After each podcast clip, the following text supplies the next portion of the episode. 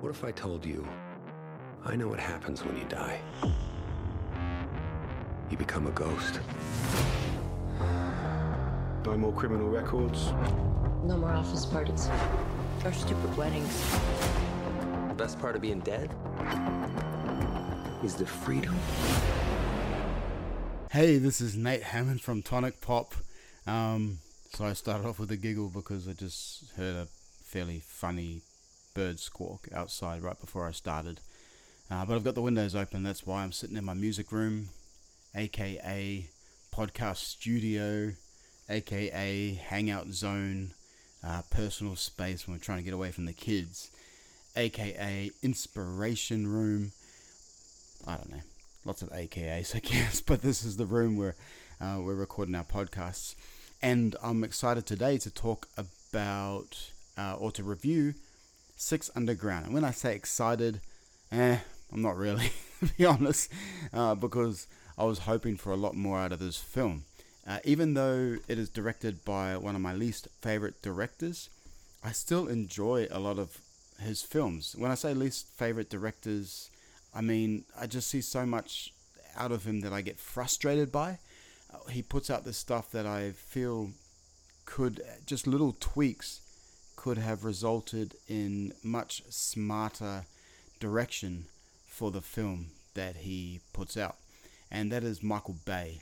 And so he's very hot and cold for me. I love things like The Rock uh, and the first Transformers, but then he follows it up with other things that are just I've I've I've described them as being like a, a hoarder when it comes to his films. It's like he just crams all these things into his house like a hoarder does and there's so um, into his movies, and there's so much mess that it's hard to really see the pathway that you're supposed to be taking to get to your room. It's hard to lie down in your bed, whatever, um, wherever the metaphor takes you in your mind.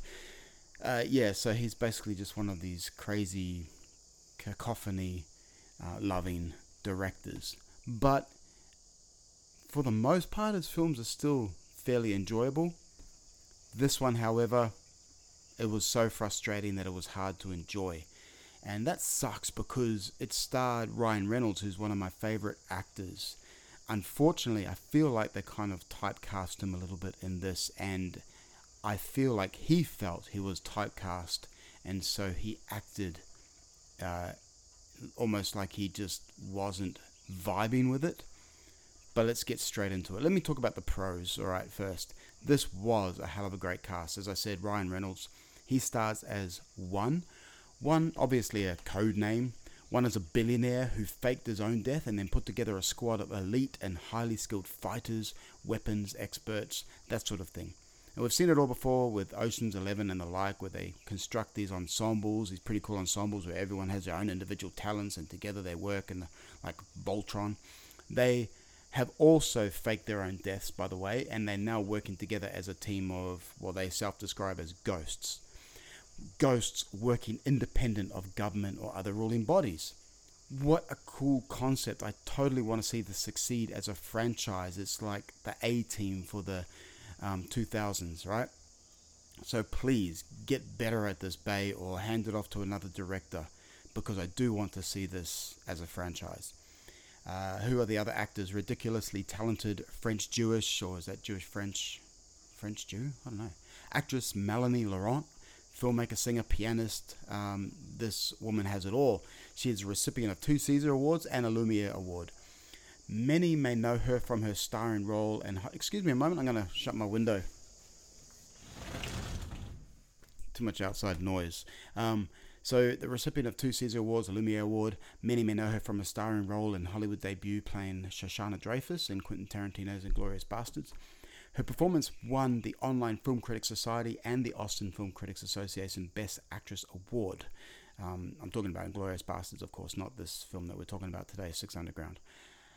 In this film, she goes all action hero mostly straight, stoic, down the line, no bullcrap accepting action girl of the Furiosa mold, though with perhaps a bit more zest, as the script required a little bit of sexual attraction between her and another character. Uh, Dave Franco, son of Betsy and Douglas, brother of James, the more well known James, and husband of Alison Brie. He gets to go all baby driver, though he's 35, so maybe closer to middle aged driver. It was good to see him in an action man role. He has got an easy, cool, natural way about his acting that I like. Ben Hardy. Forget that he played one of the worst X Men characters to ever be portrayed on screen when he glued on some wings for Apocalypse. Nothing to do with his acting in Apocalypse, but just the character itself was just so lame. Remember instead his excellent portrayal of Roger Taylor in Bohemian Rhapsody. In this film, he shows off some mad parkour skills. Michael Bay tends to forget that parkour sequences were 2015, so 2015 or before that actually, and films as though he thought up the concept. But regardless, if you're a fan or have uh, been introduced to the French free running concept only recently, maybe you're watching The Office retro trending on streaming services um, and saw the parkour parkour opening scene, then you'll get a kick out of Hardy's efforts. And actually, no, if I really think about it, I'm being facetious, um, and I'm doing this component of the movie and injustice because, to be honest, the parkour was standout. Hardy apparently did some of the basic car, uh, parkour himself, but considering the high level of stunts, the doubles were drawn from the popular YouTubers and free running collective Storror. According to Toby Segar of the collective, regarding the free running sequences, he says Six Underground looks the most legit of any movie I've seen before because the stuff's really happening. He says the jumps are real, and then he goes on to say that while some CGI was utilized, 90% of it was real. He says no gaps were widened with filmmaking magic. So you know how sometimes you see some parkour sequences and they got these mighty gaps that people have to jump over and they just barely grab onto a rail. Um, I don't know how it doesn't like create some sort of internal bleeding when they jump from a high height and they just barely barely make it. Um, it was what it was, and in my opinion, this was one of the few things worth watching the film for. So if you could just clip out those sequences and watch them as if you're watching some YouTube, you get a kick out of it. Anyway, Ben Harvey, uh, Harvey, Ben Hardy, yeah, I dig him. Uh, who else was there? Puerto Rican, Guatemalan um, Adria Ariona. She played her role steady. Um, nothing really amazing there, but but she's a steady actress. American Corey Hawkins, he blew audiences away with his breakthrough role as legendary rapper Dr. Dre in 2015, straight out of Compton. This Six Underground part was not really a role worthy of his talents, or perhaps it was, but the character itself wasn't given enough presence. Um, with that said, the, while the character could have been fleshed out more, he did carry it with ease, and he did himself no harm. I read one review that described the characters as hollow. I'm not quite sure I agree, as I think that the issue was that they just weren't fleshed out enough. Each character had substance, they were well designed, well crafted characters. We just didn't get to really pierce through to any of their inner layers. It's like someone showing you the outside of a mansion and describing the grand, luxurious interior, but not actually inviting you inside to actually walk around and see what is inside. So the cast is strong, and although Reynolds seemed to be laboring a bit with this one, perhaps not, as I said, vibing with it, they all acted really well and they interacted with each other really well. So, what about the writing? Well, it was decent, it was solid for sure. There were a few too many, let's have quintessential smartass Ryan Reynolds lines in there, shall we?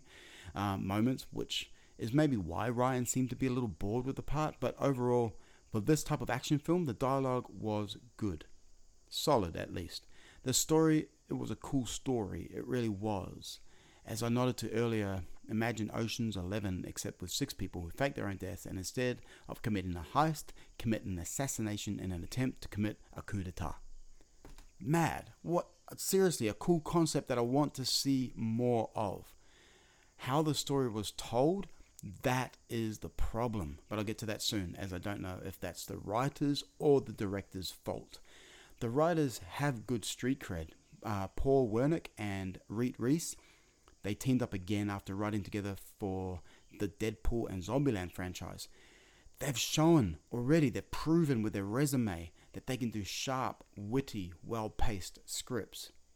The cameramen, they need they need to be applauded. For their captures. The editing team must have had a hell of a time working hard to chop and piece this one together. So, where did it go wrong?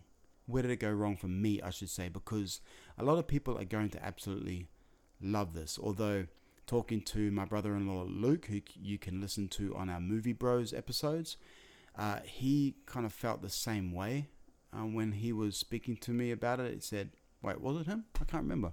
Actually, who was it? Uh, I better not. I better not quote it as if it's coming from Luke, but whoever I was talking to uh, was saying that they got through the first, uh, the opening sequences, and they just it was really heady for them. They described it like uh, watching a trailer, a really long trailer, and they said, "Does it go on like that?" And I said, "Yeah, it does. The whole movie is like that." They said, oh, "I'm not sure if I can watch the whole thing." If I start with one of the opening scenes to kind of set it up, the tropey uh, of tropiest action sequences, the car chase. This one is through the Piazza Santa Maria Novella in Florence.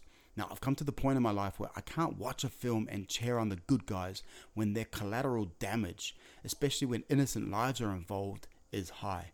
I think that's become a general feeling among audiences, and both Marvel and DC, just for examples of some studios, have picked up on that. Uh, and within their own universes, they have begun moving their big destructive battles away from the good old wanton devastation of civilian lives and livelihoods and um, businesses, buildings. How the Avengers even made it central to the Sokovia Accords reasoning after the death of peacekeepers and charity workers at the hands of unwitting superheroes trying to thwart a terrorist attack. Michael Bay didn't get the memo. I guess this is what you get when you unleash the Bay. Big, sun's out, guns out, brash, headachy, cringy, what the hell is happening here? Fun. Love it, hate it, all the way.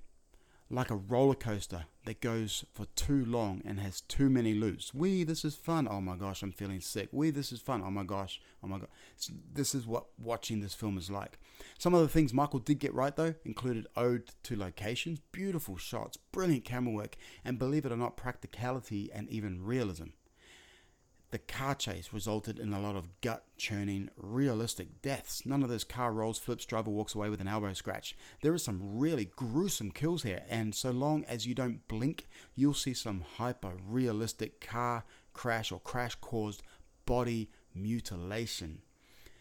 It's almost like a horror movie, some of the um, body mutilations. This is such a good idea good actors, decent dialogue, smashingly audacious ac- action sequences, it's like Michael Bay decided to learn from the mistakes of his past films. But then he went and created new mistakes. And that's what frustrates me. I so badly want to like this, but as one, um, as I mentioned before, if it was Luke or it might have been James, I can't remember who was t- talking to me about it. It was like watching a really long trailer. The one thing I can say about Bay is that he doesn't hold back. For better or for worse, he holds that throttle down. As some people dig it, I don't mind when it's done with predominant smoothness and steadfastness, but the erratic changes of scene and split second shot changes over and over and over again make just make for a gut churning ride. It messes up the audience's ability to follow the plot. It's like trying to tune into a script reading sitting in a room under a disco ball while dancing bears swing fire poise. It's just you can't focus, you can't concentrate on what is actually going on because there's too much, um, other, there's too many other things going on around you. I used to work as a bouncer at clubs. And I remember seeing attractive young men and women come through the doors, looking sharp, polite, articulate. That's how I see this. Um, that's how I see Bay's work overall presenting itself on paper.